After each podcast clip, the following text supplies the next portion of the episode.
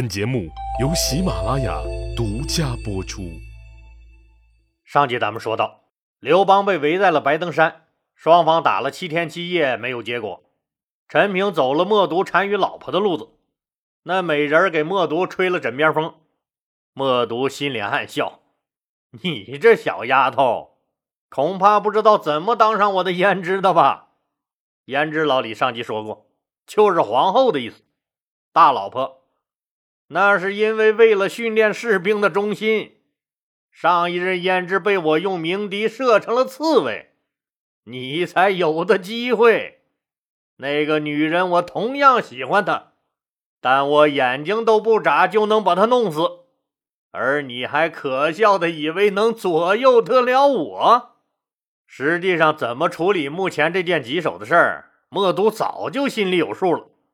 一看这个小胭脂说完，眼巴巴等着自己决断，心里暗自发笑。又一想，嗨，自己的女人，哄哄她，给她卖个人情，让她高兴高兴，咱也过个快乐的礼拜天儿。就搂过女人来，用手刮着她精致的小鼻子，假装很严肃地告诉她：“汉朝那个什么狗屁皇帝。”我说弄死他就一句话的事儿，既然你答应帮人家了，那就看在你的面子上，我饶了他。谁让我这么喜欢你呢？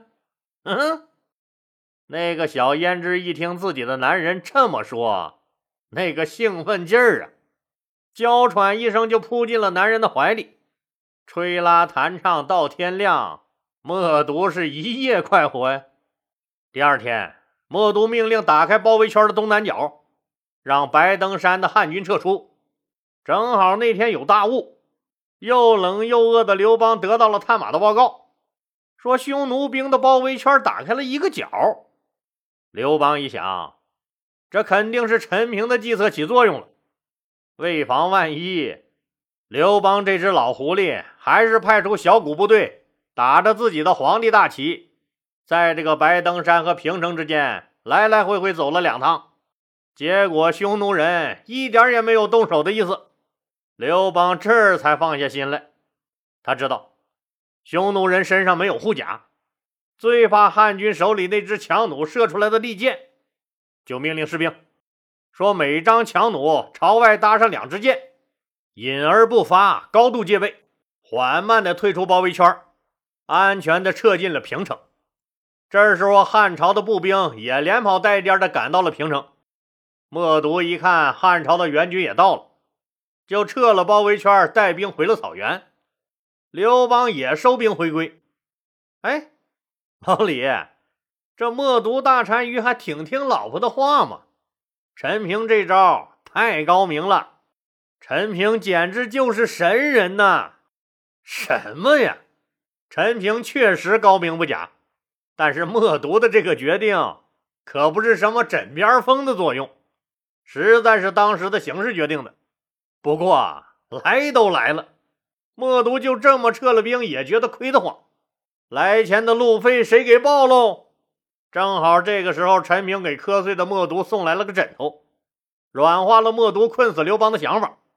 而且默读得到了自己想要的东西，默读也不是非要弄死刘邦不可。他知道这样做根本没什么卵用，死了个刘邦，那汉朝无非是再立一个皇帝的事儿。经过白登山这连续七天的血拼，默读感觉到了汉军的强大武力威慑，彻底明白了，这些人可不是打仗全凭一颗红心，两手没准备，那抄起锄头镐把就跟团出门的乌合之众啊！自己的武器装备。那和人家差的可不是一星半点啊！想快速解决战斗或者抓了大汉这个皇帝，那挟持他南下入侵中原的想法已经不太现实了。除了他吃不倒刘邦这个因素外，他心里最清楚了：大汉王朝实力强大，自己刚刚统一了蒙古草原，自己的内部还不稳定，大肉之只是被自己赶到了更西面，并没有灭国，对自己。始终是个威胁。自己这四十万大军可是自己的全部家当啊！回草原以后，还得靠他们维持对其他部落的优势地位。如果自己不管不顾的和这个汉族王朝来一顿无脑大血拼，结果极有可能就是因为自己消耗过重，以后无法继续维持在长城以北的霸主地位了。现在他的匈奴那确实还不具备和大汉王朝长期死磕的资本。再说，想弄死刘邦的是韩王信，默毒就是出来抢点东西，没必要把这熊熊大火引到自己身上。何况汉朝那几十万大军正在快速的向白登山增援，一旦大军来到，自己就可能反被人家抛了饺子了。这个风险是自己承担不了的。还有就是。那明明和韩王信的部将王黄和赵王赵立约好一起来围剿刘邦的，默读咋想的？就是让你们汉人斗汉人。但是这俩炮灰怎么到现在还没来呢？哎，都说中原人阴险狡诈，那不像我们草原上的汉子耿直豪爽，可别让他们和大汉暗中勾结，害了自己呀！当然了，还有一个更迫切的问题摆在面前。那就是今年这天气极为寒冷，你想吧，汉军许多士兵的指头都冻掉了，这可是在山西呀，都冻成这样了，草原上就更不用说了，至少比这低十几二十度。当山西的严寒都能冻掉士兵的手指头的话，那草原上就要冻死大批的牲口和人口了。默读不得不考虑这个问题呀。那往年也遇到过这么冷的天气，但是草原人能应付自如。那为什么今年就不行了呢？那还用问吗？这不是老少爷们全在这打仗呢吗？家里面只剩下老弱病残和女人们应付着严寒和大风雪，肯定准备起来那不如往年得心应手。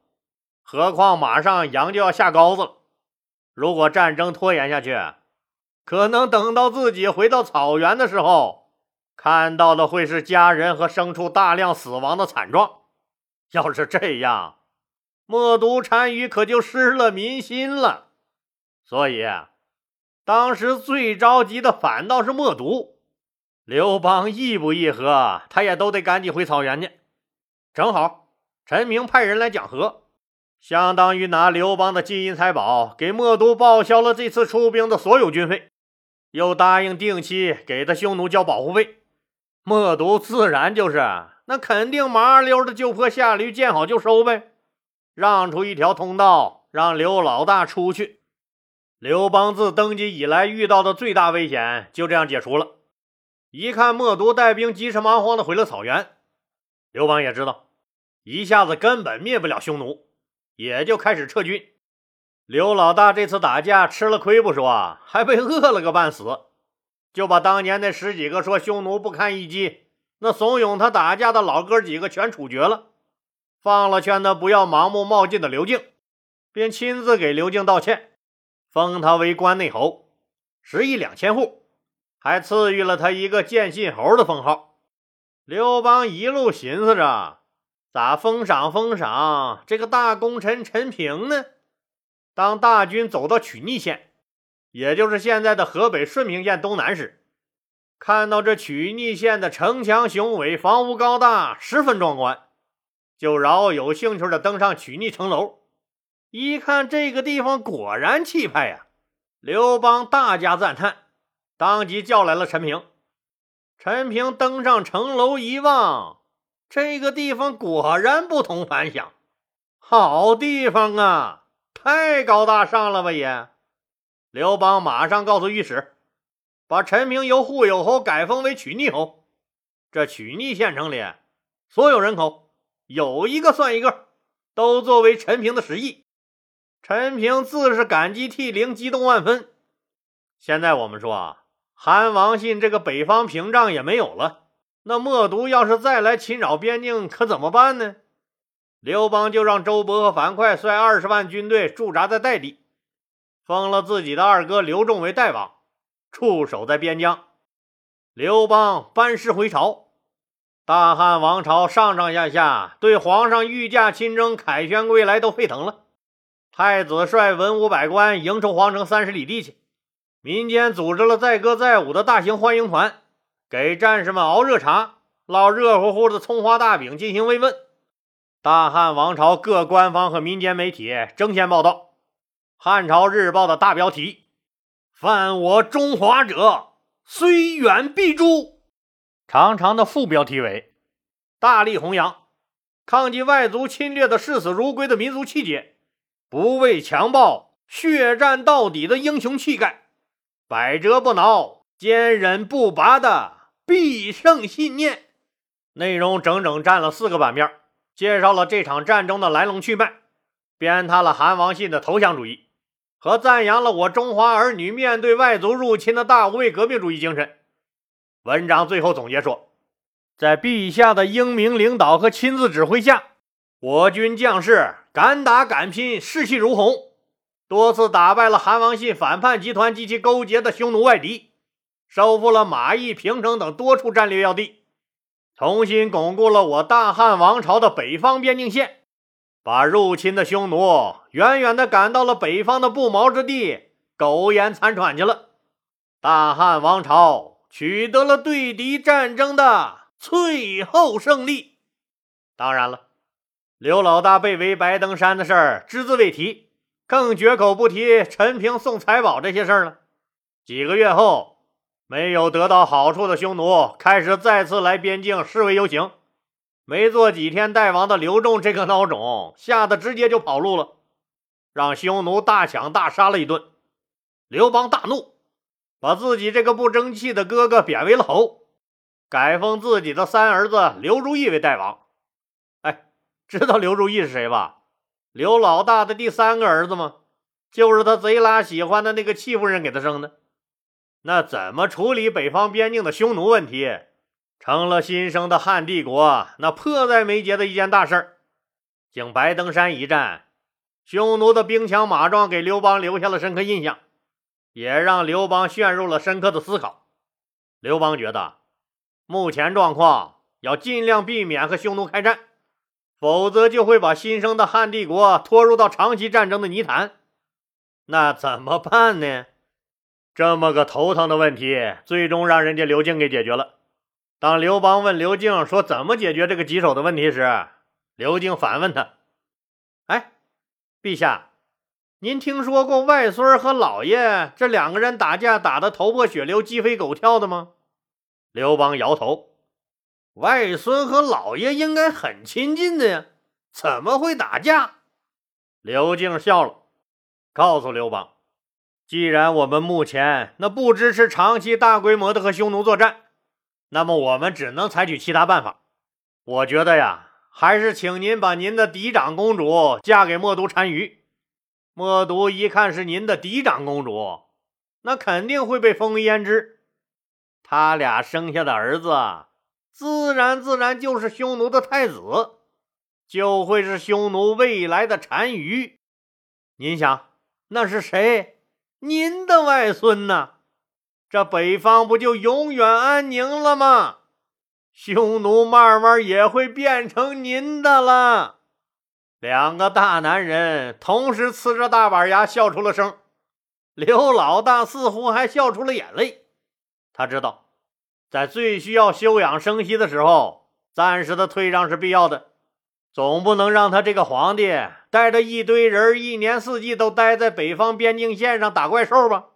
既然以武力手段解决和匈奴的争端不可取，那么最好的办法可能就是这个采取和亲政策来笼络匈奴，维护边境的安宁了。可惜这么好的主意，让吕雉那老娘们给搅和黄了。一听说让自己的女儿远嫁到苦寒之地，吕雉当时就开始了那一哭二闹三上吊的表演。刘邦怎么说，吕雉就是个闹。刘邦只能长叹一声，没办法，那不去不去吧。最后只能从他们刘氏宗亲里选了一个女孩，认了干闺女，送到匈奴假冒公主和亲去了，又送了满满几大车的嫁妆。并和匈奴约定结为兄弟，各自以长城为界。汉朝答应每年送给匈奴大批的棉布、丝绸、粮食和酒，当然了，宋公主给钱给物，这可不能理解为汉朝彻底怂了，因为刘邦暂时要防守，要韬光养晦，所以给钱给物服个软这也很正常。但暂时的服软可不意味着投降啊！这件事就算暂时这么平息下来了，汉高祖七年，也就是公元前二百年，由丞相萧何主持在秦朝兴乐宫基础上重修了近两年的长乐宫也建成了。刘邦正式迁都长安，开始在长乐宫施行叔孙通所制定的汉朝礼仪。第二年，也就是公元前一百九十九年。萧何又领了新任务，主持修建未央宫。咱们再来说一说久不露面的韩信。自从被贬为淮阴侯以后，他可是憋了一肚子气，经常是借故不上朝。刘老大也就睁只眼闭只眼，不上朝就不上吧。那只要你不吵不闹，一切咱都好商量。但刘邦还是极为佩服韩信的用兵之道，经常找他谈谈兵法啥的。这天，淮阴侯韩信接到了谕旨，说刘邦宣他进宫喝酒。那这次进宫是福是祸呢？咱们呀，下集接着说。好了，今天就说到这儿吧，谢谢大家。如果您喜欢我的作品呢，请点击该专辑右上角的订阅键。喜马拉雅对本专辑提供免费的订阅服务，订阅以后，节目有更新。就自动显示在节目列表中了，方便您的收听。更欢迎老铁们打赏、点赞、评论、转发和分享，谢谢。